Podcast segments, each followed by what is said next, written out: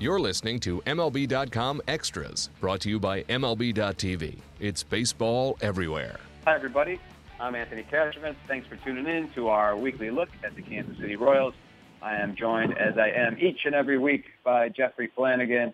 And Jeffrey, the Royals, of course, still very much in the postseason pursuit here down the stretch, and a relatively light schedule uh, these next couple of weeks.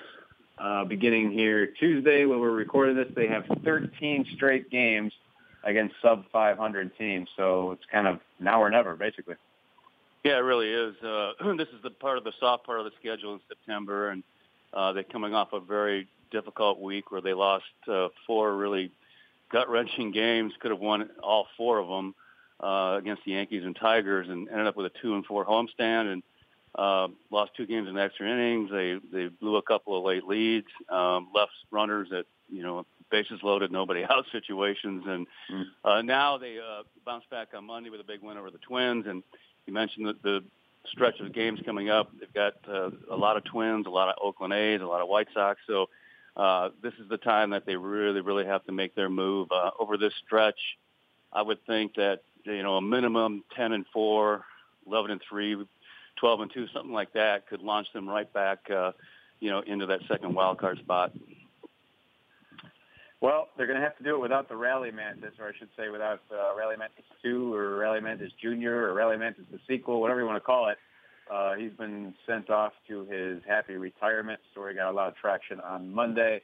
I'm starting to think that the, maybe the, the Mantis wasn't the sole reason the, the Royals went on that crazy run in August, but uh, uh, they've decided to part ways. Take me through that decision. Yeah, if, if you love something, set it free, right?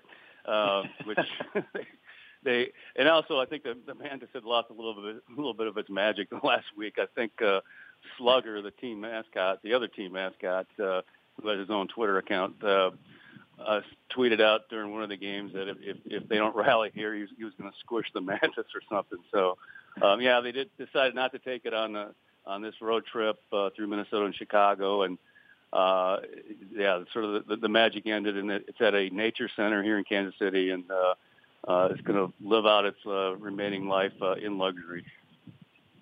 Oh, that's good. He probably has it better than a lot of us. I, I would think uh, uh, maybe certainly better than, than the average traveling sports writer, I think. I think his accommodations look very nice. So, um, well, the Royals did have a huge win Monday uh, against the Twins, and, you know, considering they had dropped four of their previous five, you mentioned the, the tough weekend against Detroit. I guess just kind of take me in that clubhouse right now because they did go on that wild ride through August.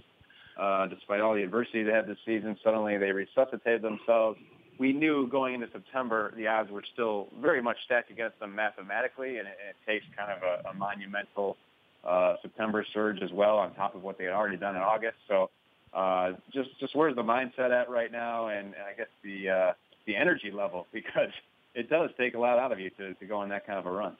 Yeah, it really does, and uh, you know I think we talked last week, or at least in the last couple of weeks, that there was going to be kind of a pause here. I mean, you can't just keep playing uh, 18 and four baseball over the course yeah. of a season. That's just it's just not feasible.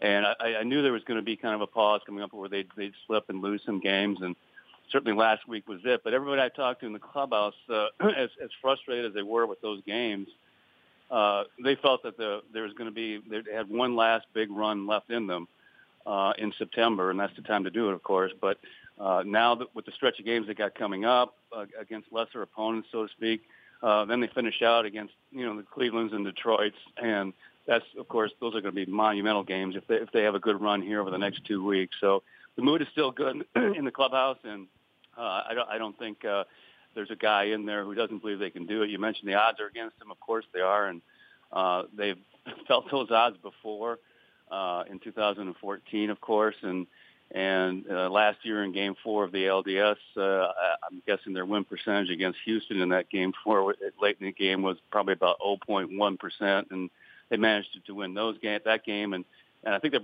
you know just look at the World Series too, and how many times they had to come back in that. So uh, they they're a confident group, and they still feel they can get it done. You know, so much of that August uh, upswing resided in the bullpen, uh, and it was just a, an absolute dominant force. And you know, these things all all kind of have their their peaks and valleys from time to time. But uh, the bullpen since we last spoke. Jeffrey, uh, four losses and, and three blown saves in, in the last week. So that's certainly been been a part of the recent struggles. What have you made of uh, what's going on in the back end? Yeah, it's uh, you know Wade Davis's first first game back from the from the DL uh, comes into a you know a high leverage situation, of course, in the ninth inning, and gives up a two run single to, to Miguel Cabrera, and they they lose that game and uh, make a really spirited comeback from a four one deficit on Sunday, and take the lead five four, and they're in the eighth, and uh, Joakim Soria, who's uh, kind of been the fans' pinata this year, uh, he's had a, he's had his struggles and uh, he uh, served up a two-run homer to Justin Upton, which was on a really pretty decent pitch. It was down and low, maybe even out of the strike zone, and Upton powered it out to right center. So a couple of hiccups there from the bullpen, which probably not totally unexpected after they, you know, went 41 and whatever it was, 41 and two-thirds straight scoreless innings uh, over the course of August and into September. So uh, they do have Davis back now. Um, they're they're trying to uh, uh, limit the number of innings uh, with the rookie Matt Strahm, who's been, been sensational. Uh, he's been shut down for a couple days, uh, so they got a little bit more depth now with some September call-ups. Uh, but having Davis back, you know, obviously lengthens uh, the back of the bullpen out, and now you can go, you can push Soria for most games to the sixth or seventh inning, and uh, then Herrera, and then Davis, and I think they're going to be fine going down the stretch there. Yeah, that was a, an aggressive move on, on Yost's part. I mean, understandable given Davis's pedigree, but to bring him back first time back, uh, I, I think since what July 26, 27, something like that, and thrust into a save situation. I know he caught some heat after the fact. What, what did you think of that move? Well, I mean, he is your all-star closer, and he is Wade yeah. Davis, and you know, I, I yeah, the fans, especially Royals Twitter, blew up about that one, but look at it this way: if if he had uh, brought Herrera in that situation and not Davis, and say Herrera gives up two runs, you know, fans are going to raise holy hell on Twitter and say, "What are you doing? You've got this all-star closer and you know the best closer in the game, and you don't even use him. Why did you activate him? You know, blah. so you, as a manager, really you can't win there. And you know, I, I like to tell fans, you know, sometimes it's the player's responsibility just to perform. Yeah, absolutely. Um, all right. So another, you know, I would say pronounced issue with the Royals right now is Lorenzo Cain's wrist injury, which has held him out of the lineup for several days now. Um, they're hoping to get him into this series against the Twins here this week. But interesting to note, the Royals are 14 and 23 without Cain in the starting lineup this season. So that that injury is kind of, uh, you know, taken some some shine off of this club here in the last week.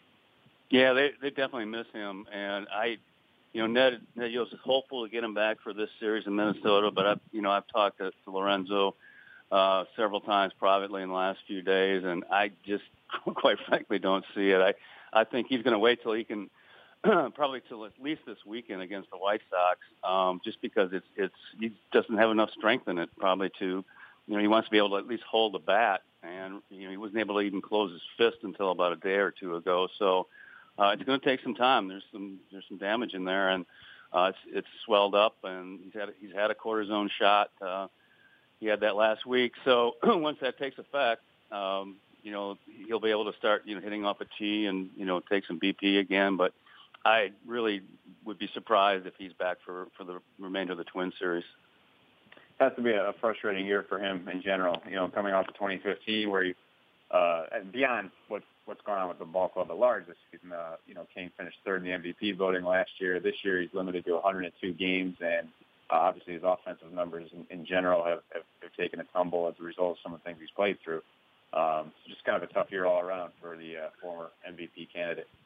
Yeah, the, the, the definitely the uh, the hamstring injury set him back quite a ways, and and now this wrist and type of nagging injuries he had early in his career, and he was able to avoid for the most part in 14 and 15, and uh, now they've come back to bite him again, and and uh, the timing's bad for the ball club. Obviously, it's it's bad for him personally, as as the organization you know tries to uh, decide who to give long-term contracts with everybody who's coming up for free agency after next year, and uh, it would uh, it would be good for him if he uh, could bounce back and, and be healthy the rest of the September once he gets once he gets back and, and have a strong 2017. So uh, he gets paid.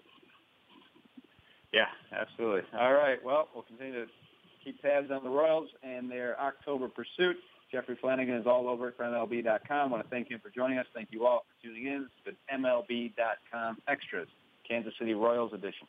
MLB.tv Premium, the number one live streaming sports service, is celebrating 13 years. Watch every out of market regular season game live or on demand in true HD. Real time highlights, live look ins, pitch tracking widget, and more. MLB.tv Premium includes a free At Bat 15 subscription. Watch live baseball on over 400 mobile and connected devices. Watch at home, in the office, or on the go every night on every device.